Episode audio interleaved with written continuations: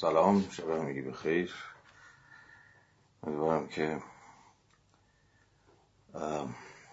سرحالات براق باشین هر چقدر که سخت یا حتی ناممکن باشه ولی برحال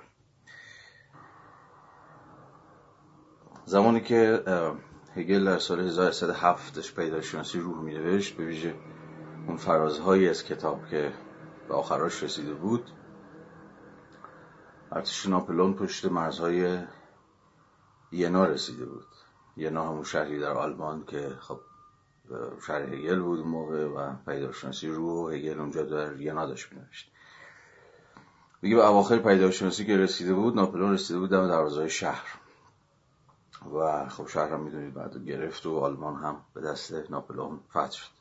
از هگل به دیده موافق به این ماجرا مینگریست یا دست کم اینکه در سیمای ناپلئون یکی از چهره های تاریخی رو می‌دید که در واقع مسیر تاریخ رو داره دگرگون می‌کنه. حالا بعدها در حین خواندن متن من بهش باز خواهم گشت. دست با غذا ما زمانی داریم پیداشناسی رو می‌خونیم که آقای پوتین هم به پشت دروازه های کیف رسیده. و حال از بد حادثه نگارش پیدارشناسی و خواندن پیدارشناسی با جنگ توأم شده. ولی خب کیه که ندونه این کجا و آن کجا. تفاوت که خب طبعا از زمین تا آسمونه ولی در هر صورت این عجین شدن تجربه نگارش و تجربه خواندن پیدارشناسی با فاجعه چون جنگ خودش از اون تصادف های تلخ روزگار باید باشه به احتمال زیاد. از این حیث من بد ندیدم که چند کلمه ای با شما راجب جنگ اوکراین صحبت بکنم.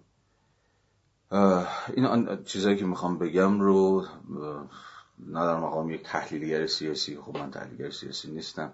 بلکه به عنوان یه شهروند عادی که سواد خیلی عادی و متوسطی از مسائل سیاسی داره دارم مطرح می‌کنم. بنابراین هیچ اعتباری فراتر از اعتبار سخن و موضع هر شهروند دیگری نباید برای این حرفای من قائل شد. این نکته مهمی است که گوشت کردنش در همین ابتدا لازمه. ولی به حال همونجور که هر کسی حق داره هر شهروندی حق داره که فهم سیاسی خودش رو تفسیرش رو از اتفاقایی که داره دورورش میفته عرضه بکنه من هم از همون حق استفاده می‌کنم و نه حق بیشتری زیل رام همین مفسر یا تحلیلگر سیاسی یا عناوین دیگری که به حال این روزها باب شده.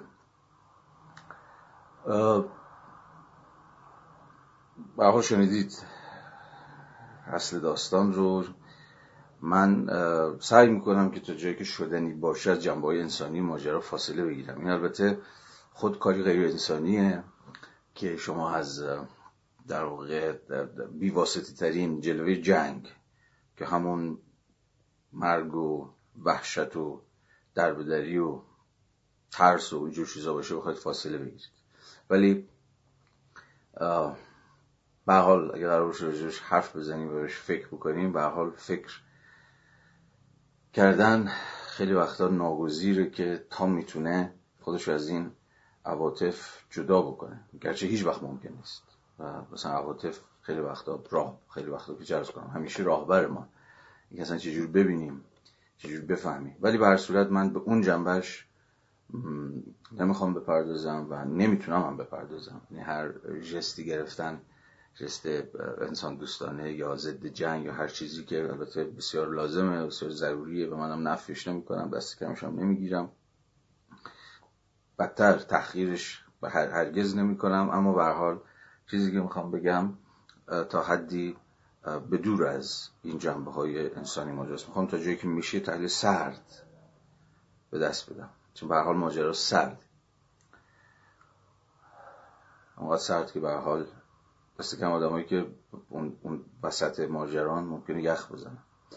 به حال راجع بحران اوکراین که خب حرف حدیث زیاده خودتونم بهتر از من می‌دونید. منم حرف جدیدی ندارم بزنم فقط می‌خوام به ذهن خودم راستش بخواین سامان بدم و این فضا و فرصت شاید مختنم باشه و غنیمت باشه که بتونم این سامان دادن رو از مجرای این جلسه پیش ببرم. در واقع گوش مفت پیدا کردم دیگه. و به حال از این حیث امیدوارم آنچه که میگم دست کم گوش خراش نباشه. راجع بحران اوکراین خب توصیفات بسیاری هست. از اینکه بزرگترین بحران اروپایی بعد از جنگ دومه اینکه عملا می‌تونه جنگ جهانی سوم باشه. اینکه ما بعد از این جنگ اساسا وارد جهان دیگری خواهیم شد. جهانی که حتی مرزهای سیاسیش جابجا خواهد شد موازنه قوای بین المللش دیگه شبیه یه ماه دو ماه یه سال ده سال گذشته نیست. و توصیفات بسیار بسیار زیادی که بعضیش مقرون به حقیقت به نظرم برخیش اقراقه برخیش خب مشخصا ژورنالیستیه. ولی به نظر میاد موضوع اونقدری در سطح روابط بین الملل جدی هستش که درنگ کردن رو اختضا بکنه. دست کم یه درنگ کوتاه رو.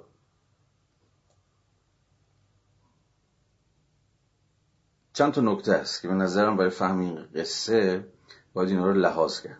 خب یکی از توصیفاتی که خیلی رایجه و خیلی دم دستم هست همینه که بعد از جنگ دوم اروپا دیگه عملا جنگی به خودش ندید. و عملا در یه جور البته وضعیت صلح شکننده در دل وضعیت جنگ سرد رو درست به لشکرکشی های نظامی دو طرف علیه همدیگه منجر نشد رو فاکتور بگیریم که البته فاکتور گرفتنش خیلی سخته ولی به صورت جنگی در گستردگی و وسعت اتفاق نیفتاد الا به احتمال زیاد دو تا استثنای در واقع دهی 90 بحران بوسنی و هرزگوین و بحران کوزوو که جفتشون نتیجه فروپاشی یوگسلاوی بود. و جفتشون هم عملا به مداخله ناتو. منجر شد که حالا راجع ناتو باید خیلی صحبت بکنه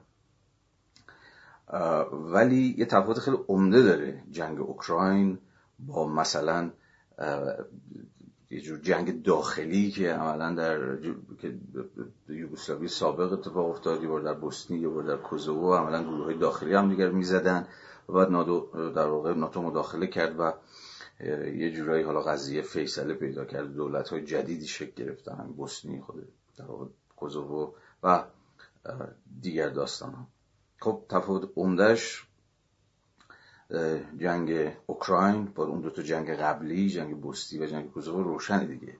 جنگ اوکراین دستگم به شکل بالقوه می‌تونه روسیه رو با همون ناتو رو در رو قرار بده. این داستان اصلا در دهه 90 که اون دو تا جنگ بوسنی و کوزوو اتفاق افتاد.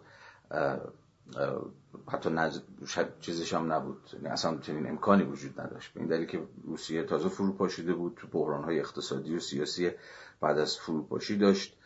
دست و پا می‌زد. ناتو در اوج قدرت نظامی خودش بود. جنگ هم جنگ داخلی بود. به بحران نسکشی و اینجور داستان ها منجر شد و عملا امکان رویارویی حالا شرق و غرب اساسا منتفی بود در دهه 90 در اروپا. واسطی جنگ بوسنی و دو سه سال بعدش جنگ کوزوو. اما این جنگ اوکراین کاملا متفاوت از ماجرای دهه 90 یه تفاوت دیگه هم با جنگ هایی که چند سال اخیر ما بهشون عادت کردیم و اصلا جنگ های رایج در بویژه منطقه ما شدن هم این داستان متفاوته این جنگ های نیابتی. خب در روسی در سوریه یه مقدار در لیبی در یمن و کشورهای از این دست. خب در دهی اخیر ما جنگ های نیابتی رو تا دلتون بخواد تجربه کردیم دیگه. یعنی جنگ هایی که یه جورایی پای تقریبا همه قدرت های جهانی و قدرت های منطقی وسط بود. و خب بعضی از این به حال جنگ سوریه به یه جور جنگ جهانی سوم تعبیر کردن ولی خب جنگی که نیابتیه یعنی خود کشورها نمی جنگن و متحدینشون هم متحدین منطقیشون و درون ملیشون حمایت می‌کنن که خب معرف حضور همه هست.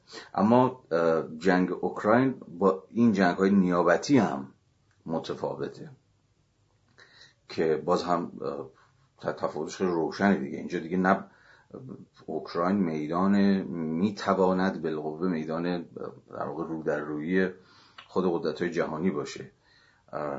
گرچه حالا به دلایلی که اگر فرصتی شد نظرمو میگم و شواهد قرایه هم تا حدی تاییدش می‌کنه بعیده که این اتفاق بیفته. ولی به حال تفاوتش با جنگ نیابتی که مشخصا یه جنگ مستقیمه. روسیه از یه طرف و حالا خود اوکراین و از همه مهمتر ناتو در سمت دیگه. بنابراین پارادایم تحلیلیش هم نمی‌تونه دیگه پارادایم تحلیلی جنگ نیابتی باشه. که میگم در ده سال اخیر عملا الگوی غالب جنگ ها بوده دیگه. بویژه در منطقه ما یعنی آسیای در واقع غربی هم و خاور میانه برای اینم مهمه که بدونیم که ما توی پارادایم جنگ نیابتی دیگه نیستیم توی ماجرای اوکراین.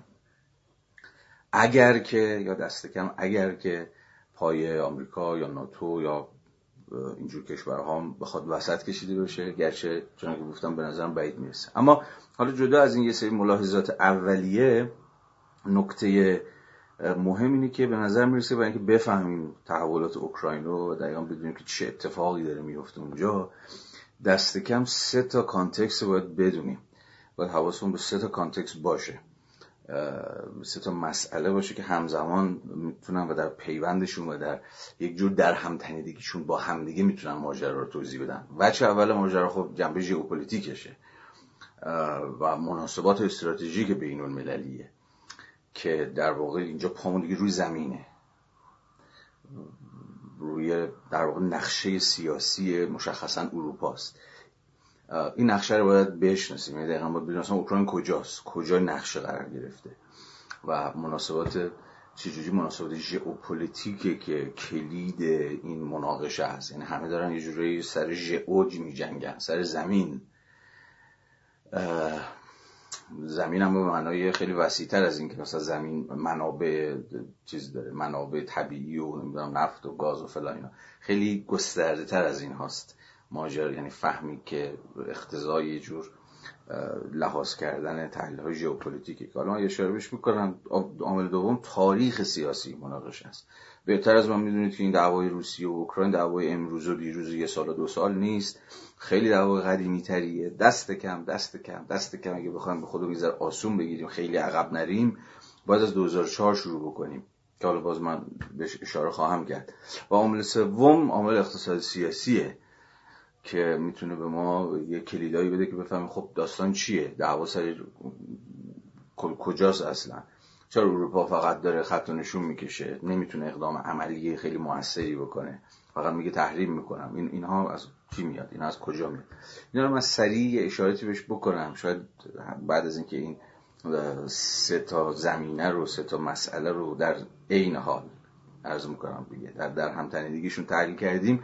بتونیم بفهمیم اونجا چه اتفاقی داره میفته. و اگه بفهمیم چه اتفاقی میفته حالا ما که نیروی مؤثر میدان که نیستیم که.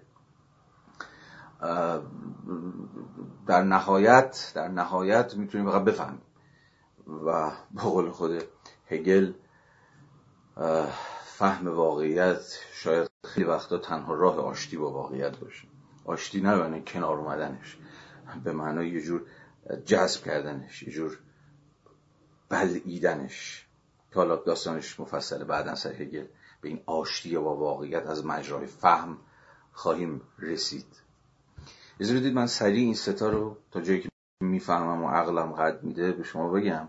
و باز هم میگم حرف جدیدی نمی‌خوام بزنم و هیچ توهمی هم ندارم که دارم نکته ای رو میگم که مثلا از چشم کسی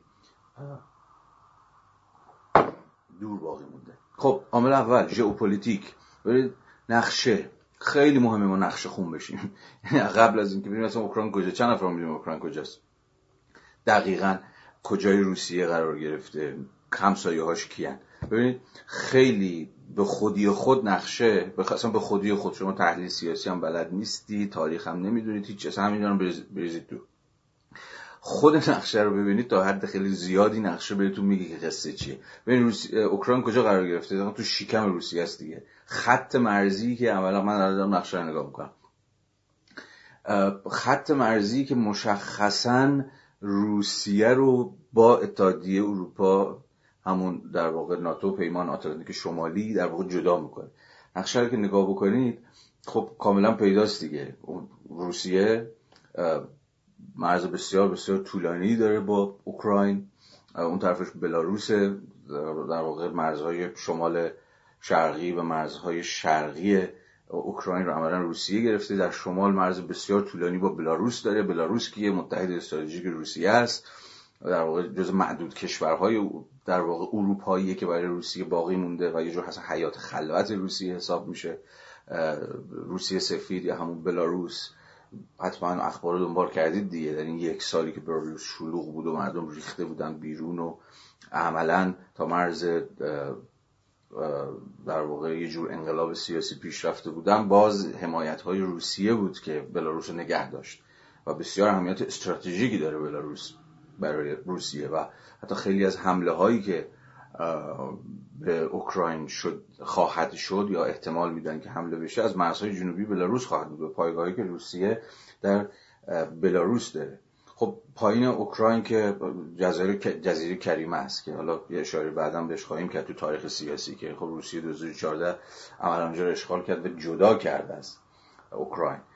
در مرزهای جنوب غربی مولداویه که مولداوی جز معدود کشورهایی که به به در واقع به ناتو نپیوسته و متحد روسیه است. و روسیه در مولداوی پایگاه نظامی داره. از این سمت در واقع مرزی که اوکراین وسط قرار گرفته می‌بینید که چجوری محاصره شده تو مرزهای شمالیش مرزهای شرقیش و بعد از فتح جزیره کریمه تو مرزهای جنوبیش کاملا ناوگان روسیه اونجاست. یه جوری ساندویچ شده و تنها تو مرزهای غربیشه که با بیشتر مرز با لهستان داره بعد با اسلوواکی داره با مجارستان و با رومانی.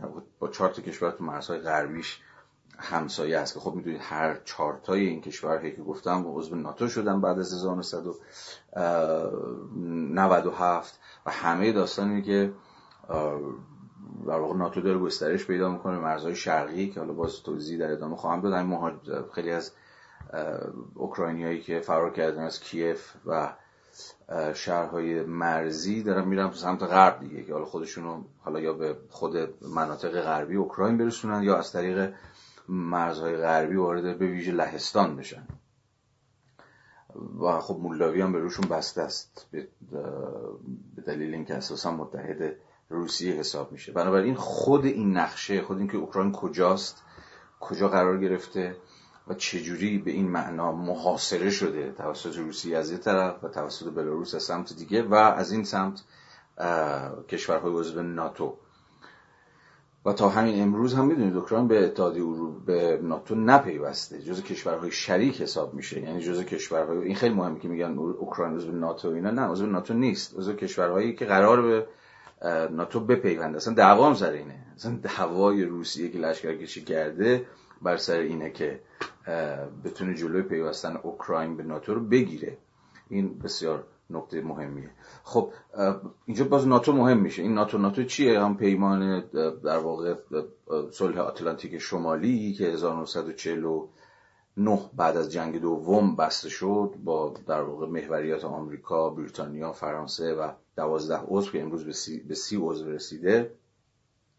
خب عملا به عنوان یک صلح پسا جنگ یا در واقع یه جور معاهده دفاعی بسته شد که بتونه جلوی نفوذ شوروی رو به اروپای غربی بگیره دیگه.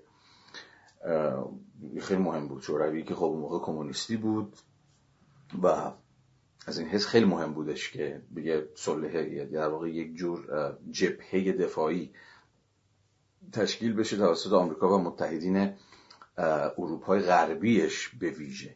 خب مهمترین ماده ناتو که یک در واقع معاهده یازده ماده ای اگر اشتباه نکنم معاهده پنجشه که در واقع به صراحت اعلام می‌کنه که اگر یکی از کشورها عضو ناتو حمله بشه بقیه کشورهای عضو خودشون رو در واقع شریک منافع کشور مورد حمله قرار گرفته.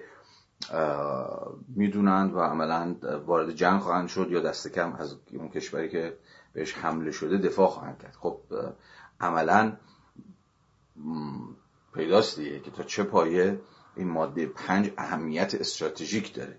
اگر که اوکراین عضو ناتو شده بود عملا ماده پنج باید فعال می‌شد و جنگ و حمله به اوکراین عملا جنگ و حمله به همه کشورها عضو ناتو تعبیر می‌شد و این می‌تونست بسیار بسیار پیامدهای دراز دامنی داشته باشه و همه کشورها رو درگیر بکنه و عملا یک جور جنگ جهانی به چیز کنه دامن بزنه. ولی موازی ناتو رو هم امروز ببینید دو سال سر خط و نشون کشیدن اینها حرف دیگه ای شما نمیشنوید. حتی به سراحت دیروز کل ناتو اعلام کردش که ما فعلا برنامه برای استقرار نیروهامون تو اوکراین نداریم. حتی نیروهای ویژه‌مون هم نمی‌خوام بفرستیم در خاک اوکراین. مسئله بر سر همین فشارهای بین المللی و های اقتصادی اینجور چیزاست. همه اینها دقیقا به این دلیله که اوکراین عضو ناتو نیستش و کشورهای شریکش تعهد سیاسی و قانونی ندارن که از اوکراین دفاع بکنن. و صرفا رئیس جمهور اوکراین هم بارها اعلام می‌کرد دیگه که ما از شرکای خودمون مثلا انتظار داریم که از همون حمایت بکنن. ولی نمی‌تونست چیزی بیشتر از این بخواد.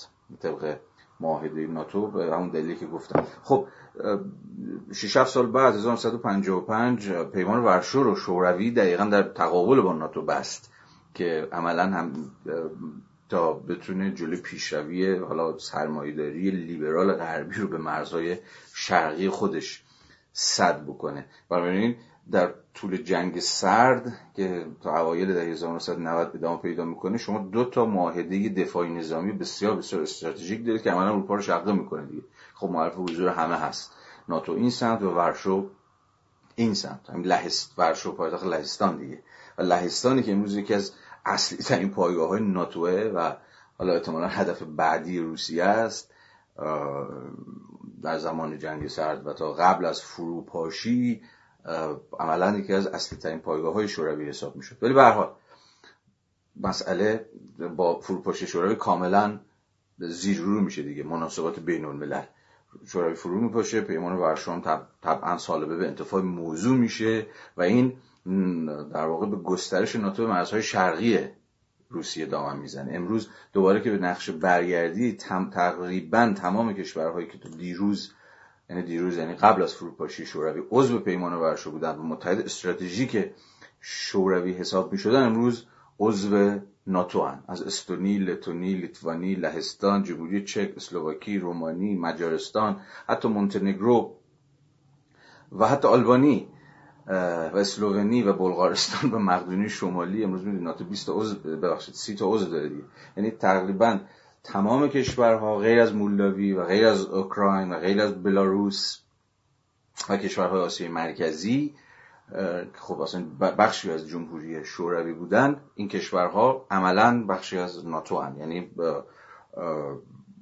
به نوعی صد دفاعی در برابر پیشروی روسیه به شهر خب ببینید مناقشه تا چه حد جدیه.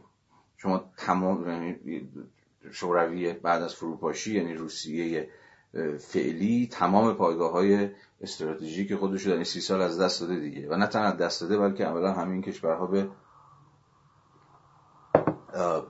چیز پیوستن به ناتو پیوستن. به این معنا اوکراین آخرین سنگره. یعنی یه کشور وسط دیگه. نه پیوسته نه نه پیوسته. عضو شریکه و این همه این داستان ها اینکه روسیه میگه من نگرانی امنیتی دارم نگرانی امنیتی دارم و فلان این حرفا خب خیلی روشنه دیگه. همه هم می‌دونن نگرانی امنیتیش چیه. که ناتو بیش از اندازه گنده شده اومده ور دل روسیه. جز بلاروسی که خب متحد مسکو حساب میشه فقط اوکراینه که هنوز نپیوسته و مولداوی دوباره اون نقشه برگردیم. اما قضیه پیچیده از این حرف هست. خیلی خیلی پیچیده تر از این حرف هست. در واقع به ویژه بعد از اینکه پایگاه دفاع موشکی آمریکا و ناتو در لهستان مستقر شد دیگه چه روسیه فهمید که البته خب مدت قبل از این حرفو فهمیده بود. ولی به هر حال چهار پنج سال پیش که ما با استقرار دفاع موشکی ناتو در لهستان مواجه شدیم ماجرا بسیار بسیار بحرانی بحرانی تر شد و خب روسیه اعتراض کرد به ناتو و عملا پیوندهاشو و گفتگوهاشو و مذاکراتشو با ناتو قطع کرد. خانه برچیده همین الان هم یکی از مطالبات روسیه اینه که موشکای آمریکایی یعنی موشکای ناتو اینا از لهستان جمع کنن برن. لهستان هم باز یادتون بیاد کجاست. لهستان خب مرزی با روسیه نداره. بلاروس و اوکراین لهستان رو جدا کردن. از روسیه در قلب یه جوری در قلب اروپا قرار گرفته. از اون طرف با آلمان در نسبت اون طرف بلاروس از این طرف با اوکراین. خود لهستان هم یکی از بازیگرای اصلی مناسبات منطقه‌ای در اروپا است و یکی از امروز یکی از اصلی ترین پایگاه های ناتو. شنیدید دیگه آمریکا چهار هم که فرستاد. حالا چهار تا که نفرستاد چند هزار فکر 500 تا هزار تا سرباز که فرستاد. همه در لهستان مستقر شدن نه در اوکراین. و نه در کشور دیگه. به حال این استقرار سامانه موشکی ناتو در لهستان بسیار بسیار به بحران دامن زد و تلاش هایی که اخیرا اوکراین داشت می‌کرد به اینکه به ناتو نزدیک بشه و این عملا دامن زد به ماجرا. حالا اینو داشته باشین این بحث ها رو داشته باشین که بحث های ژئوپلیتیک و مناسبات استراتژیک ناتو و دعواهایی که سر مرزهای شرقی ناتو هست و قصه های بسیار بسیار پیچیده‌تری که حالا توصیفش بماند. اما این عامل دوم خیلی تعیین کننده است. به نظرم عامل دوم در واقع تکمیل می‌کنه بخشی از ارزم به حضور شما که ماجرا رو. عامل دوم چی بود؟ تاریخ سیاسی. ببینید تا حدی ما باید تاریخ ببینیم تاریخ تقریبا 20 سال اخیر اوکراین رو باید اوکراین و طبعا مناسباتش با روسیه رو باید بفهمیم. یعنی باید بدونیم که چه خبره. ببینید یه اتفاقی که در این 20 سال اخیر افتاده اصلا بعد از فروپاشی شوروی و استقلال اوکراین و جدا شدنش از شوروی و اینجور داستانی که دولت های کیف در بازه های تاریخی مختلف هی دست به دست شدن. به و در واقع دست به دست شدن توسط دولت هایی که نزدیک بودن به مسکو یا نزدیک بودن به ناتو. تقریبا به این معنا اوکراین خیلی تاریخ تاریخ 20 سالی اوکراین که نگاه بکنید به شدت یک کشور پرنوسانه. و یه بار افتاده دست دولت هایی که عملا می‌خوان به روسیه نزدیک بشن در دوره های دیگه افتاده دست دولت هایی که عملا سیاست چرخش به غرب دارن. خب این خیلی تعیین کننده است دیگه. و دولت مستقره و رئیس جمهور فعلی مثلا اوکراین به شدت خب آدمیه که و در واقع دولت مستقر نه شخص یه شخص. دولت مستقر دولتیه که به شدت پرو غربه هوادار غربه و خب دقیقا دنبال این بود که در سالهای اخیر پیوستن اوکراین به ناتو رو جلو بیاندازه. اما می‌تونیم از خودمون بپرسیم که این نوسانه برای چیه؟ چرا هی یه بار میفته دست طرفدارای روسیه یه بار میفته دست غرب و عملا تو یه جور با این ور این ور اوکراین شقه شده در این 20 سال اخیر. ببین دست کم دو تا دلیل داره دیگه. تو درس خیلی پیچیده تره. من اخیرا داشتم تاریخ اوکراین رو میخوندم. یه دلیلش که خب دلیل اینه که مثلا اوکراین بخشی از شوروی بوده سالها بخشی از جمهوری شوروی سوسیالیستی بوده و یکی از اصلی ترین پایگاه های روسیه بوده. ولی از اون مهمتر اینه که و طبعا به این دلیل ریشه های و پیوند های خیلی عمیقی با شوروی داره. شوروی سابق و روسیه فعلی داره. طبعا خیلی ریشه های فرهنگی خیلی عمیقتر با ریشه هایی که ممکنه مثلا با غرب داشته باشه یا با ناتو داشته باشه یا با آمریکا داشته باشه. اما عامل مهمتر بافت قومی و در واقع جمعیتی اوکراین خیلی این مهمه. بخش وسیعی از جمعیت اوکراین از اقوام روستوارن. خب به ویژه در مناطق شرقی اوکراین که همین در واقع در هفته های اخیر دیدید دیگه دو از مناطق شرقی اوکراین دو تا منطقهش اعلام چیز کردن جدای طلبن رسما و از کیف جدا شدن. و اعلام خود مختاری کردن. روسیه هم پذیرفته و به رسمیت شناخته تا جایی که می‌دونم تنها کشوریه که در واقع این استقلال این دو تا منطقه شرقی اوکراین رو به رسمیت شناخته و خب یکی دلایلش دلایل چیزه؟ دلایل قومی و جمعیتیه. یا کریمه جز... شبه جزیره کریمه در جنوب اوکراین که امروز پایگاه روسیه است 2014 جدا شد. حالا باز داستانشو میگم. حتی توی نظرسنجی که خود انجمن جام... در واقع آره انجمن جامعه شناسی کیف در سال 2014 این آمار رو امروز من می‌دیدم. 2014 انجام داده بود بالای 41 درصد شبه جزیره کریمه خودشون بخش از روسیه می‌دونستن. یعنی آمار و فکر می‌کردن که لحاظ تاریخی و فرهنگی و اینها روسن و اصلا چیز داشتن که تمایل سیاسی داشتن که از کیف جدا بشن و عملا بشن بخش از مسکو.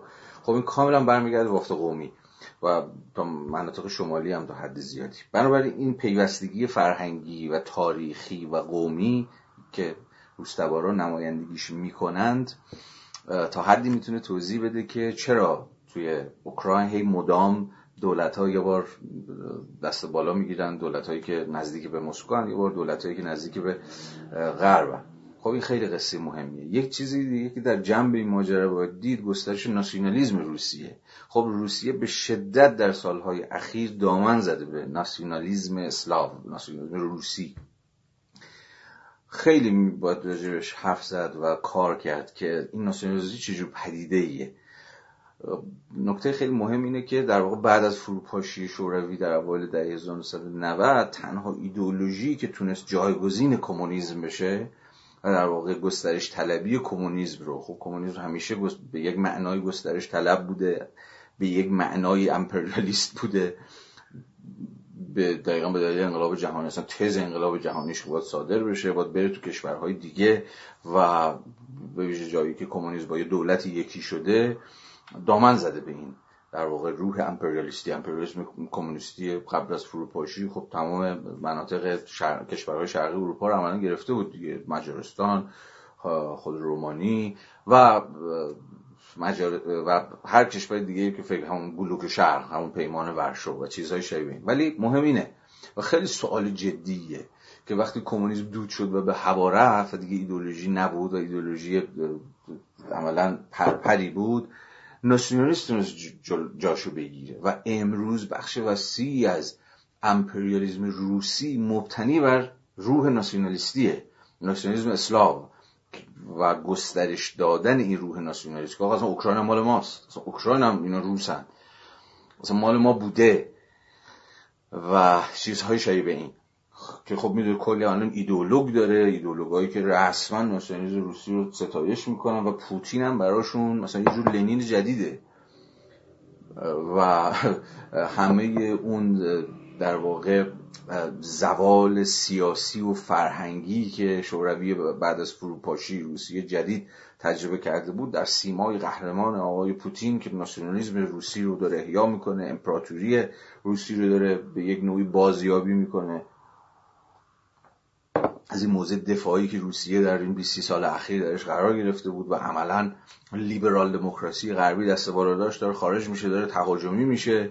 دیگه زمین خالی نمی‌کنه که آمریکا بره خودش لشکر می‌کشه سوریه نمی‌دونم نیرو پیاده می‌کنه در گرجستان میره اوکراین رو می‌گیره. جزیره کریمه رو جدا می‌کنه در قزاقستان. هم یه ماه پیش کل نیروهای روسی در قزاقستان خب مستقر شدن و باز اونجا شورشی که در گرفته بود اونجا رو خاموش کردن. یا در خود بلاروس و چیزهای شبیه این. بنابراین شما با یک روسیه سرکار دارید که در سال اخیر گام به گام از اون موضوع دفاعیش خارج شده عملا به یک کشور امپریالیستی تبدیل شده با ایدئولوژی ناسیونالیستی و حالا هزار و یک ملاحظه اقتصاد سیاسی و ژئوپلیتیکی و دفاعی و امنیتی دیگه که این ایدئولوژی رو support می‌کنه. ولی صورت ماجرا همینه. و همین هم هست که پوتین به رغم مخالفت هایی که در داخل روسیه باهاش میشه اپوزیسیونی که در این سالها داشته و نصف اپوزیسیون گرفت کشت دیگه. اصلا نیروهای امنیتی و چیز روسیه دیگه متخصص مسموم کردن و در واقع کشتن نیروهای اپوزیسیون شدن چه داخل روسیه چه خارج از کشور. حالا جدا از اون اما می‌خوام بگم جدای از موجهای اعتراضی که داخل خود روسیه هست اما پوتین محبوبه. این چه خوشون بیاد چه بدون بیاد پوتین جای پای خیلی محکمی تو افکار عمومیه. یا دست کم بخش بزرگی از افکار عمومی روسیه داره. یکی از دلایلش خب روشنه. اینه که دقیقا اون زخمی که خیلی مهمه دیگه. لحاظ فرهنگی و تاریخی اصلا ایماج هایی که ساخته میشه یه روسیه زخم خورده ای که قافیه به غرب باخته به کشور منزوی تبدیل شده. حالا داره میاد رو. حالا با موج ناسیونالیزمش داره این تبدیلش می‌کنه به کشور که هم لحاظ نظامی نیرومنده تو لشکر پیاده کنه اینجا رو می‌گیره اونجا رو می‌گیره و اولا خیلی دولت آویزونشن که به اصطلاح بتونن که خودشون رو تثبیت بکنن. به حال خیلی این قضیه جدیه و باید توی ابعاد متفاوتی تحلیلش کرد. اما اون تاریخ سیاسی که می‌خوام بگم می‌خواستم بگم در واقع جنبه مهمش همون انقلاب نارنجی 2004 یادم من اون موقع تازه دان... یعنی سال لیسانس دانشجوییم بود و خب اخبارش رو دنبال می‌کردم. اون چیزی که معروف شد به انقلاب مخملی انقلاب نارنجی. از مفهومی هم که بعدا جنبش سبز و اینها در ایران هم با انقلاب های مخملی و اینها سعی کردن که تخته بکنن و اینها اصلا مفهومش از اوکراین اومد. به ویژه اوکراین بعد حالا گرجستان و دیگر کشورها که حالا انقلاب مخمز منظور انقلاب مسالمت آمیزه یه جورایی دیگه. انقلاب هایی که عملا با فشار اجتماعی مردم تجمعشون در میدان های شهر و فروپاشی دولت مستقر و برگزاری انتخابات جدید و اینها تعریف میشه. کار داستان سیاسی طولانیه. اما انقلاب نارنجی 2004 خب دعوای چی بود؟ دعوای از یه طرف ویکتور یانوکوویچ بود خب رسما آدم روسیه بود یا به حال گرایش های و نزدیکی های بسیار بسیار عمیقی با مسکو داشت و ویکتور یوشچنکو. خب غربگرا بود و فلان اینجور داستان خب دعوا سر باز نتیجه انتخابات بود. مردم مدت ها در خیابان ها تجمع کردند و بعد انتخابات لغو شد. و در انتخابات دومی که برگزار شد یوشچنکو با 52 درصد که زیر نظر به سالان ناظران بین المللی و اینها برگزار شد و اینها خب پیروز شد. خب چون که گفتم رسما غربگرا بود رسما بحث پیوستن اوکراین به ناتو رو مطرح می‌کرد. خب روسیه از همون موقع یکی از طرفهای اصلی بازی سیاسی داخل اوکراین بود که دولت های سرکار بیان که به مسکو نزدیک باشن. و همه اون دلایل ژئوپلیتیک و تاریخی و فرهنگی و سیاسی که عرضم به حضور شما که خدمتتون گفتم. جالب اینه که 2014 تقریبا یه مثلا ده سال بعد دوباره این بحران اتفاق افتاد و باز اونجا هم یکی از طرفهای درگیر باز دوباره ویکتور یانوکوویچه. ویکتور یانوکوویچی که حالا در 2014 رئیس جمهور قانونی اوکراینه همون در واقع سیاست مدار نزدیک به مسکو. و باز تجمعات خیابانی در میدان, در میدان اروپا حالا اسمش هم جالبه دیگه. میدان اروپا تجمعاتی که برگزار شد و باز دوباره ماجرای حالا این بار اصلا ازل یانوکوویچ در 2004 ماجرا این بود که انتخابات دوباره برگزار شد و در 2014 که ابعادش بسیار بسیار وسیع بود یانوکوویچ از شد توسط پارلمان و دولت جدید اصلا مستقر شد که روسیه گفت این کودتاست خود در واقع معترضین گفتن انقلاب 2014 حالا جدا از این مناقشه سیاسی و سر نامگذاری ها اما 2014 بسیار لحظه سیاسی مهمیه در تاریخ اوکراین. باز دولت جدید غربگره که سر کار میاد روسیه رو در واقع متقاعد می‌کنه که با دست به خیلی جدی نظامی بزنه. و همون 2014 که حمله به کریمه اتفاق میفته شبه جزیره کریمه در جنوب اوکراین. باز هم نگاه بکنید بسیار اهمیت استراتژیکی داره کریمه. چون که در واقع عملا اشغال کریمه به روسیه اجازه داد که کاملا اوکراین رو در مرزهای جنوبی خودش ببنده. اوکراین به دریای سیاه فقط راه داره به دریای آزاد راه نداره چون که روسیه هم قصهش همینه و ناوگان دریایی روسیه استقرار اصلیش دریای سیاه دیگه مانوف هایی که روسیه دریای سیاه برای روسیه خیلی مهمه. چون دقیقا هم دریایی که روسیه رو به اروپا ارزم به حضور شما که وصل می‌کنه. و راهش هم همین شبه جزیره کریم هست. یعنی اهمیت بسیار استراتژیکی داره. گفتن لحاظ قومی و جمعیتی و اینها هم اقوام روستبار خیلی چیزی داره گسترده ای داره. حتی خود دولت اوکراین تایید کرد که گرایش های جدایی طلبی در کریمه بسیار بالاست. حتی کلی مناقشه بین المللی هم وجود داشته که کریمه لحاظ قانونی اصلا به روسیه تعلق داره که توی مباحث قانون بین الملل خیلی سرش بحث بود. اما جدا از این به حال کریمه رو روسیه بعد از ماجرای 2014 و ازل رئیس جمهور قانونی همین یانوکوویچ رسما اشغال کرد دیگه. و بحث اینه که اگر حمله روسیه به اوکراین همه جانبه بشه چون هنوز همه جانبه نیست دیگه یکی از مرزهایی که روسیه ازش وارد اوکراین خواهد شد مرزهای جنوبیه. از طریق همین شبه جزیره کریمه. حالا به این داستانش بسیار مفصله ولی می‌خوام بگم که 2014 و اون مناقشه سیاسی که تو خود اوکراین شکل گرفت و دعوایی که بین دو تا طیف غربگرا و روسگرا اتفاق افتاد عملا روسیه رو به کشوری تبدیل کرد که میاد و یک بخشی از اوکراین رو جدا می‌کنه. و رفراندوم هم برگزار می‌کنه ظاهرا.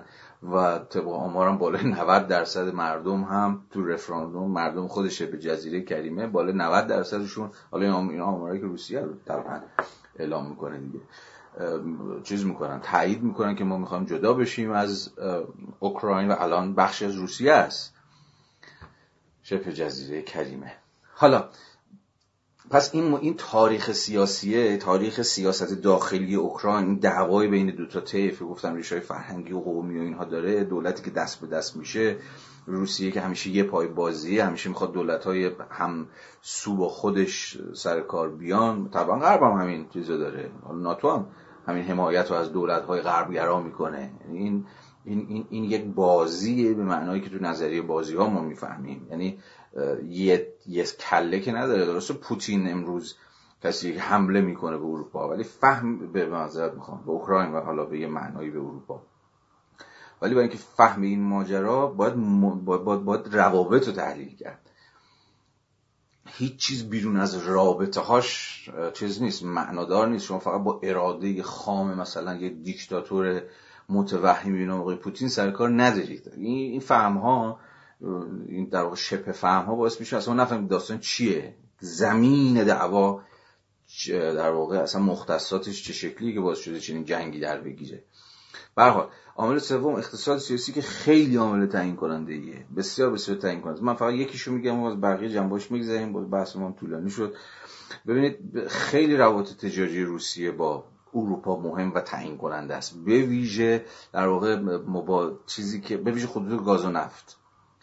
به ویژه خطوط گاز و نفت. ببینید امروز 41 درصد گاز اروپا از روسیه میاد. خیلی عدد بزرگه. 28 درصد نفت اروپا داره از روسیه میاد.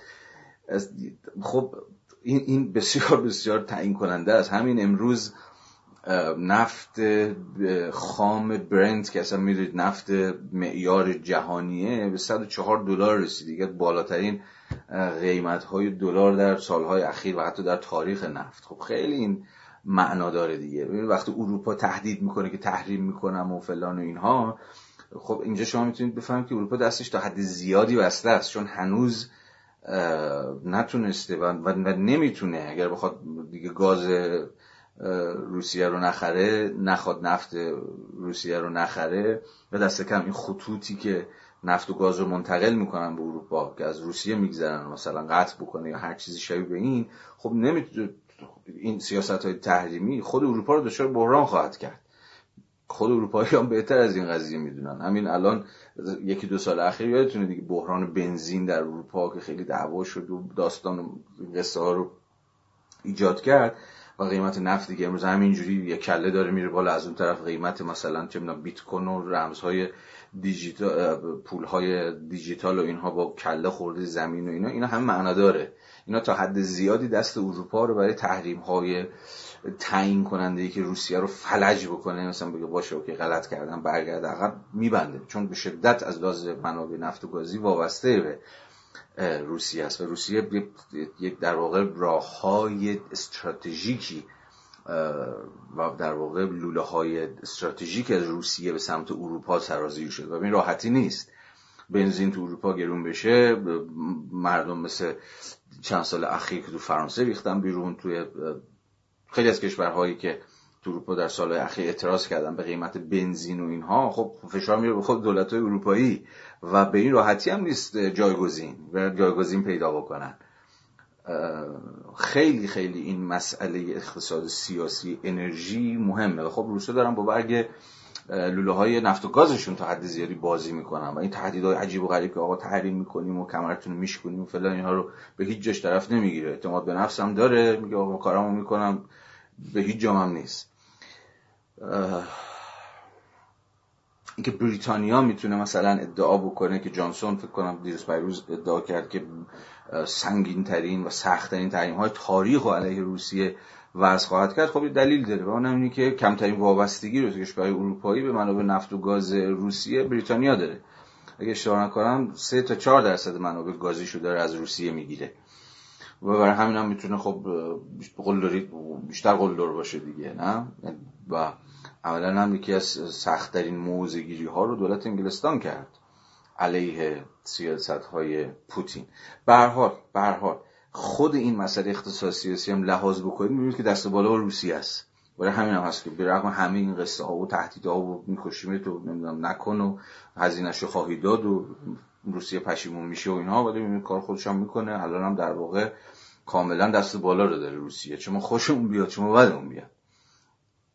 حالا یه بس دیگه بگم و تموم کنم. سناریوهای ممکنی که وجود داره اونا دیگه باز عقل محدود من می‌رسه. خب چند تا سناریو بیشتر نیست دیگه. یعنی خیلی چیز نیست. خیلی گزینه های چندگانه روی میز نیست. یا ادامه جنگ یا توقف جنگ طبعا. ادامه جنگ یا اشغال کامل اوکراین خواهد بود. یعنی روسیه این حمله که کرده رو تا انتها ادامه میده و تا فتح خود کیف هم پیش میاد و عملا اوکراین می‌کنه مستعمره خودش دولت دست نشانده هم می‌ذاره و عملا تمام. حالا بعدها بحران هایی که ایجاد خواهد کرد باز بر ادامه این سناریو ممکن. و حال یه چیز اینه یه احتمال اینه. یه احتمالی که خیلی نمیشه محتملش دونست خب مقاومت اوکراینه. خب اینکه اوکراین بتونه جلو پیشروی روسیه رو بگیره که خب این خیلی بعیده. خود اوکراین هم توهم و خود اوکراینی هم توهمی در قبال این قضیه ندارن. برای همین هم هست که چند ماه دارن زجه می‌زنن که آقا متحدینمون نباید ما رو تنها بذارن باید بهمون کمک بکنن فلان فلان. اصلا قابل قیاس نیست. قدرت نظامی روسیه با اون هم دفتر و دستک و تشکیلات با یک کشور مثلا کوچکی مثل اوکراین که در سالهای اخیر واقعا تجهیز نظامی نشد به دلیل همیشه همون حساسیت هایی که همیشه در قبالش وجود داشت. و اخیرا کمک هایی که بریتانیا فرانسه آلمان و آمریکا از نظامی بهش کردن شوخیه. و در بهترین حالت سری ممکنه که دفاع خود ارتشش و حتی نیروهای مردمیش امکان اینکه جلو پیشروی روسیه رو بگیرن ندارن. اگر که واقعی باشیم. بنابراین تا جایی که جنگ قرار باشه ادامه پیدا بکنه به احتمال قریب به یقین اگر قرار باشه ادامه پیدا بکنه اشغال کامل اوکراین خواهد بود. اما احتمال محتمل تر اینه که در وضعیتی که الان روسیه کاملا دست بالا رو داره و نشون داده که در واقع حمله می‌کنه و تهدیداتش هم اجرایی می‌کنه اینه که بتونه همون تضمین های امنیتی که می‌خواد از ناتو بگیره و در واقع ناتو متحد بشه که اوکراین یک منطقه غیر نظامی باقی میمونه به ناتو نخواهد شد و ارزم به حضور شما روسیه با همین حمله محدود خودش که عملا یه جور پیشروی برای مذاکره است. یعنی اینکه شما طرف مقابل بنشونه پای میز, میز مذاکره اما با دست پر. هم تا یه قدم تا فتح کیف فاصله است. یا میگیش یا اوکراین بیخیال میشین و اوکراین غیر ناتوی باقی میمونه و فلان و فلان و فلان و یا این حمله تا انتها ادامه خواهد داشت. هیچ بعید نیست که چون هی میگه چیزام میگه روسیه هنوز مذاکره و دیپلماسی اینها ممکنه در حالی که حمله کرده خب خیلی معناش روشنه. یعنی بیایید و تضمین های امنیتی کلید واژه تضمین امنیتی دیگه. تضمین امنیتی رو بدید تا مثلا من نیروهامو بکشم عقب این یعنی اون چیزی که ما از صلح می‌فهمیم امروز صلح باز صلح باید روی زمین اتفاق بیفته. 150 هزار نیروی روسی لب مرزان.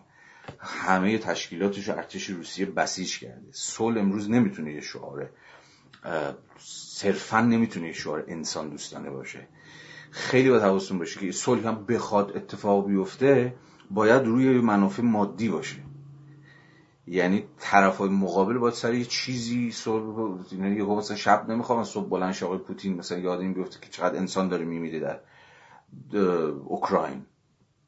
مثلا برای یک پولیتیکال من چیزا در, در تاریخش هم مهم نبوده الانش هم همینه فرداش هم همین خواهد خیلی خیلی این نکته مهمه که صلح هم بخواد اتفاق بیفته باید سری شرایط امکان داشته باشه. باش تن شرایط امکانی که من عقلم بهش می‌رسه بازم میگم بازم میگم. اون آدم خیلی یه شهروند معمولی که اخبار دنبال می‌کنه و تو مقاله و کتاب می‌خونه و حالا یه ذره پیش خودش یه فکرایی می‌کنه من به نظرم میاد که تنها امکان در واقع توقف این جنگ تا جایی که آرایش قوای روی زمین ممکن می‌کنه همینه که فعلا دست کم تا اطلاع ثانوی در واقع روسیه بتونم تضمین امنیتی رو بگیره. خیال شاید باشه که فعلا حالا حالا ها اوکراین عضو ناتو نخواهد شد. مثلا چه می‌دونم ناتو سامانه موشکیشو از لهستان جمع می‌کنه و حالا هزار یک بحث دیگه که این وسط هست هزار یک بحث. چون اشاره کرده موضوع فقط هم اوکراین نیستش دیگه. یه بازیگر چیز یه بازیگر لهستان یه بازیگر مجارستان همین کشورها نقش بازی می‌کنن. و برای همین هست که مذاکرات حالا اینقدر پیچیده است و داستان داره. به سرتون درد بردم. چیزایی که گفتم در واقع صرفا یک تقلای دست پا شکسته بود برای فهم ماجرا که داستان چیه؟ اونجا چه خبره؟ چه اتفاقی داره میفته؟ هر تحلیل بسنده به نظرم باید هر سه این عوامل ژئوپلیتیک و استراتژیک رو و تاریخ سیاسی رو و اقتصاد سیاسی رو همزمان در هم در همتنیدگیشون لحاظ بکنه تا بتونه بفهمه اصلا اونجا چه خبره چه اتفاقی افتاده. و جنبه های انسانی ماجرا همین خیلی ما الان همین امروز هم باز فکر می‌کنم خود سخنگوی سازمان ملل بود که اعلام کرده بود که ما در واقع باید منتظر خیلی مهاجرین اوکراینی باشیم که وارد مرزهای غربی خواهند شد. از طریق مرزهای غربی وارد اروپا میشن میرن لهستان میرن اسلوواکی میرن رومانی و جاهای دیگه از این دست و عملا شما با یه بحران انسانی هم سرکار خواهید داشت که در نهایت کسی نمی‌دونه که کجا و در چه نقطه متوقف خواهد شد. ولی زمین بازی بسیار پیچیده است. زمان زمین بسیار چند لایه است. بازیگرهای این زمین این زمین سیاسی چندگانند و و دیگه دارم تکراری حرف خب زیاده گویی من رو می‌دونم ببخشید. مایل بودم که این چند نکته رو بگم و با شما در میون بذارم. فقط و فقط برای اینکه یه بیشتر بفهمیم چه خبره. اگه بفهمیم شاید یه نمور آروم بگیریم. گرچه فهمیدن هم خیلی وقتا در واقع باعث آرامش که نمیشه هیچی بیشتر باعث تشویش میشه. و این باز ما رو اون جمله هگلی برمیگردونه که فهم واقعیت راهی است برای آشتی با آن. اصلا چقدر ممکنه؟ مگه فهم واقعیت بدتر؟ ما رو با واقعیت با اکچوالیتی درگیر کنه چی؟ خب این یه جورایی نقد مارکس هم بود دیگه به هگل دیگه. که فهم واقعیت لزومی نداره که.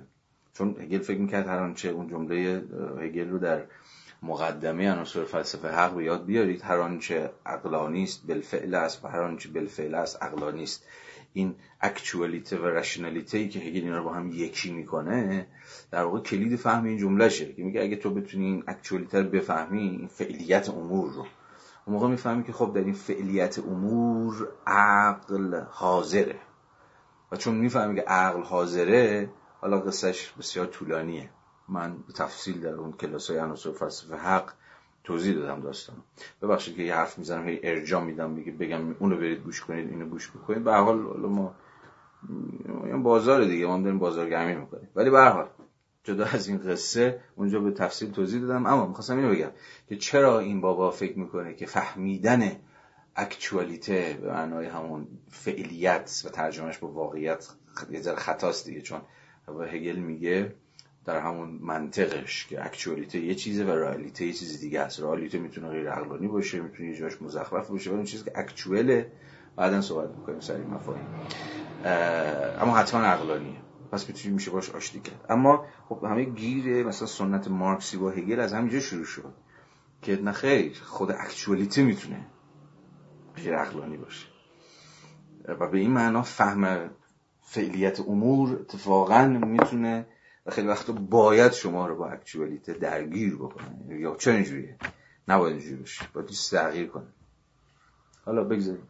داستانش بماند برای فرصتی دیگر. خب می‌خوام همینجا بحث رو ببندم. مرسی که تا اینجا گوش کردید. خدا نگهدار. شب همگی خوش. ممنونم.